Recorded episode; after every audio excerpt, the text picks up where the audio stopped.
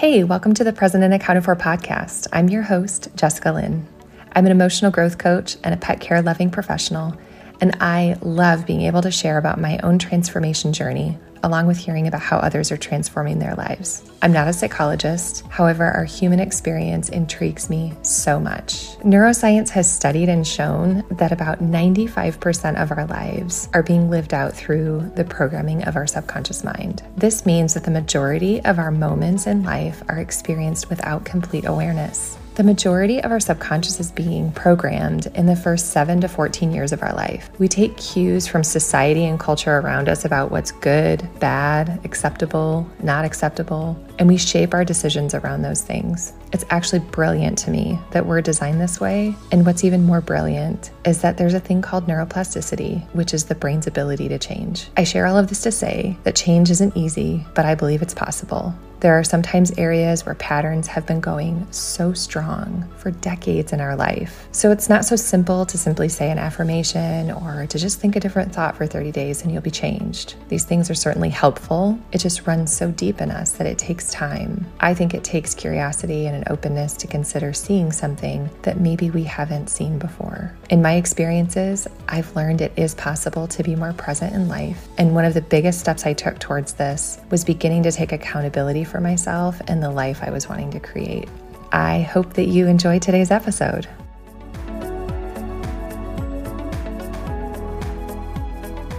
Hey there, friends. Welcome back to another episode here on the podcast. So glad you are here tuning in.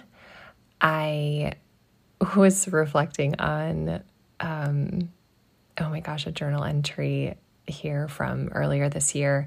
And uh, it's just begging for me to have a conversation around overthinking and how overthinking can be so paralyzing for for us.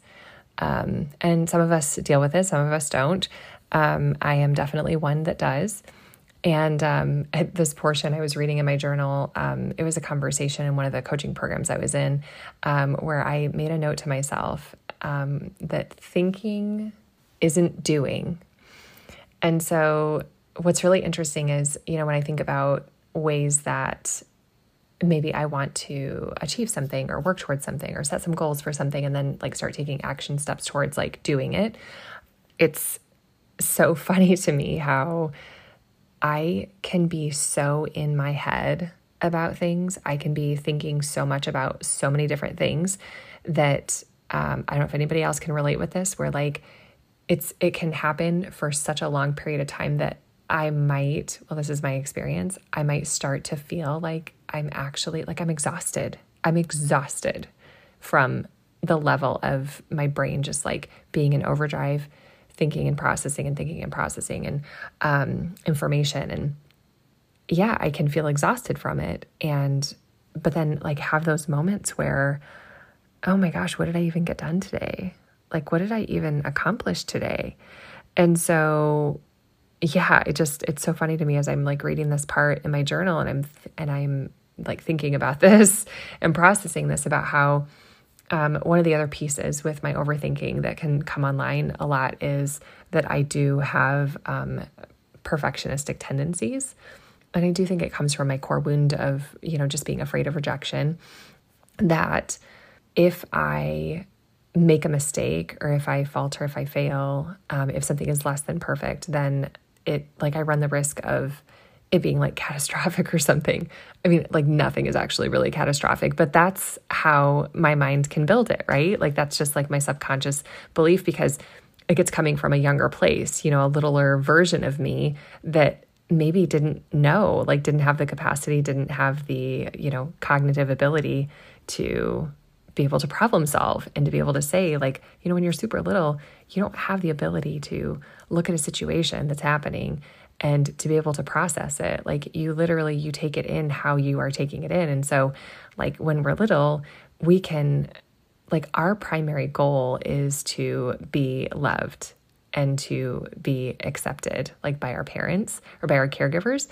And so you know when we're little and we're like having these experiences like think about like I can think about like times where like I was like super emotional or something. And I remember taking in, and like my parents never said this to me. But I remember taking in the message that like I'm too much. You know, like my emotions are too much. Like I'm, you know, I'm like I'm I'm too much to handle and um and like that was that was what my little girl like kind of t- took in and really it wasn't like that exact message right like my parents never said it it wasn't even like i even have the again the cognitive ability to be able to take that in um as the message. But the thing is is like okay so when i am like showing up and feeling like i'm crying a lot and you know then i get a reaction out of my parents that doesn't feel safe you know like let's say they're like they're trying to comfort me and they're like stressed or they're anxious about the fact that i'm like i'm upset and they're like wanting to soothe me but they're also maybe feeling anxious or something.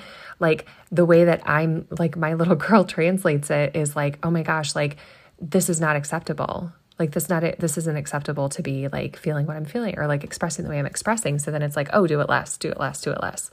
And then it's like this trial and error thing that sort of happens where um like okay so then what can i do to like get their love? And then it's like okay i try this i try this and then okay well that didn't work so then what can i do? Like what else can i do to get their love you know i do think that that's where like for myself that's where the people pleasing came online um, because then it was like oh my gosh like if i can be if i can be more concerned about them and like their needs and their feelings and all of that then like that actually serves me really well because then they're not ever reacting to me and yeah then like things are good, right? Things are safe. And so then that becomes like the coping strategy when I'm little. But then now, as like an adult, that's like totally not serving me at all.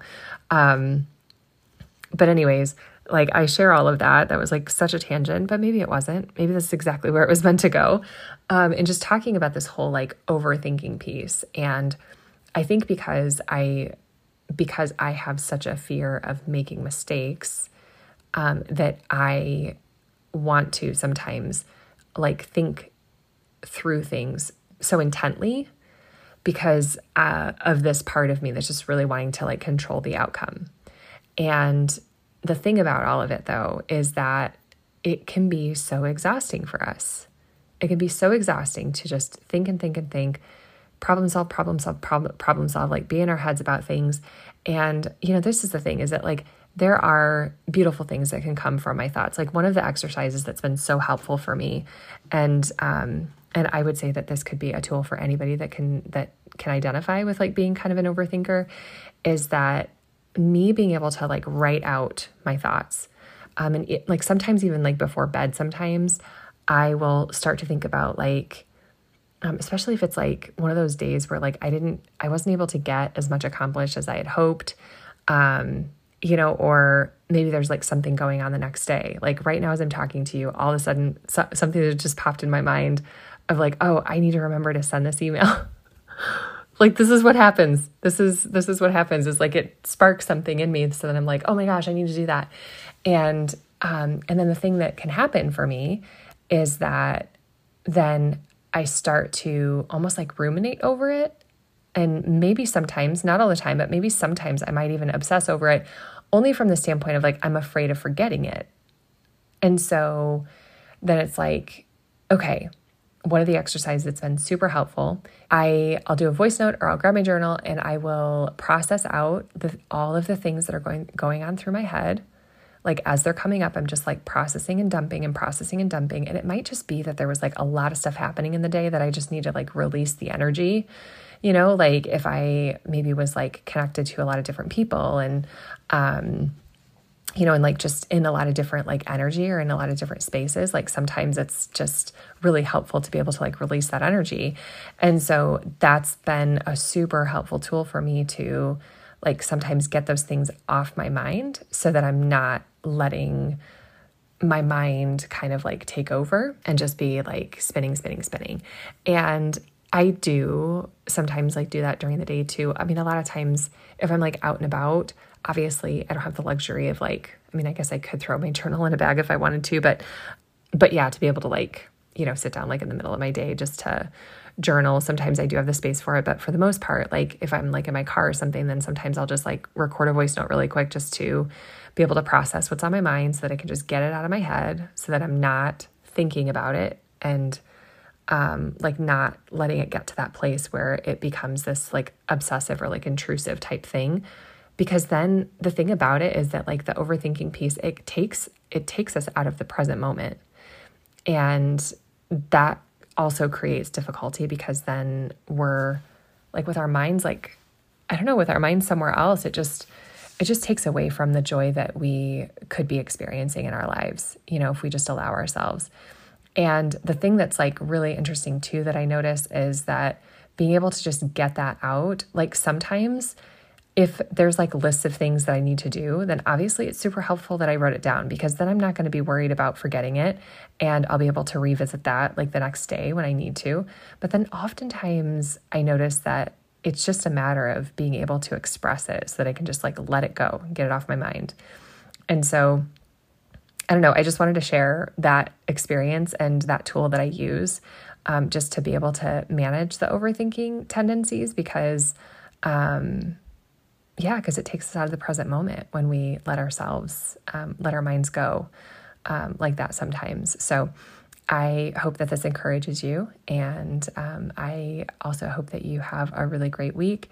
And I would love to hear if you do identify as an overthinker if you if this resonates with you and um, you give the exercise a shot i'm so curious to hear about like how that is for you and if you find that to be like supportive and helpful in your journey. So um, I hope that you have a great rest of your week.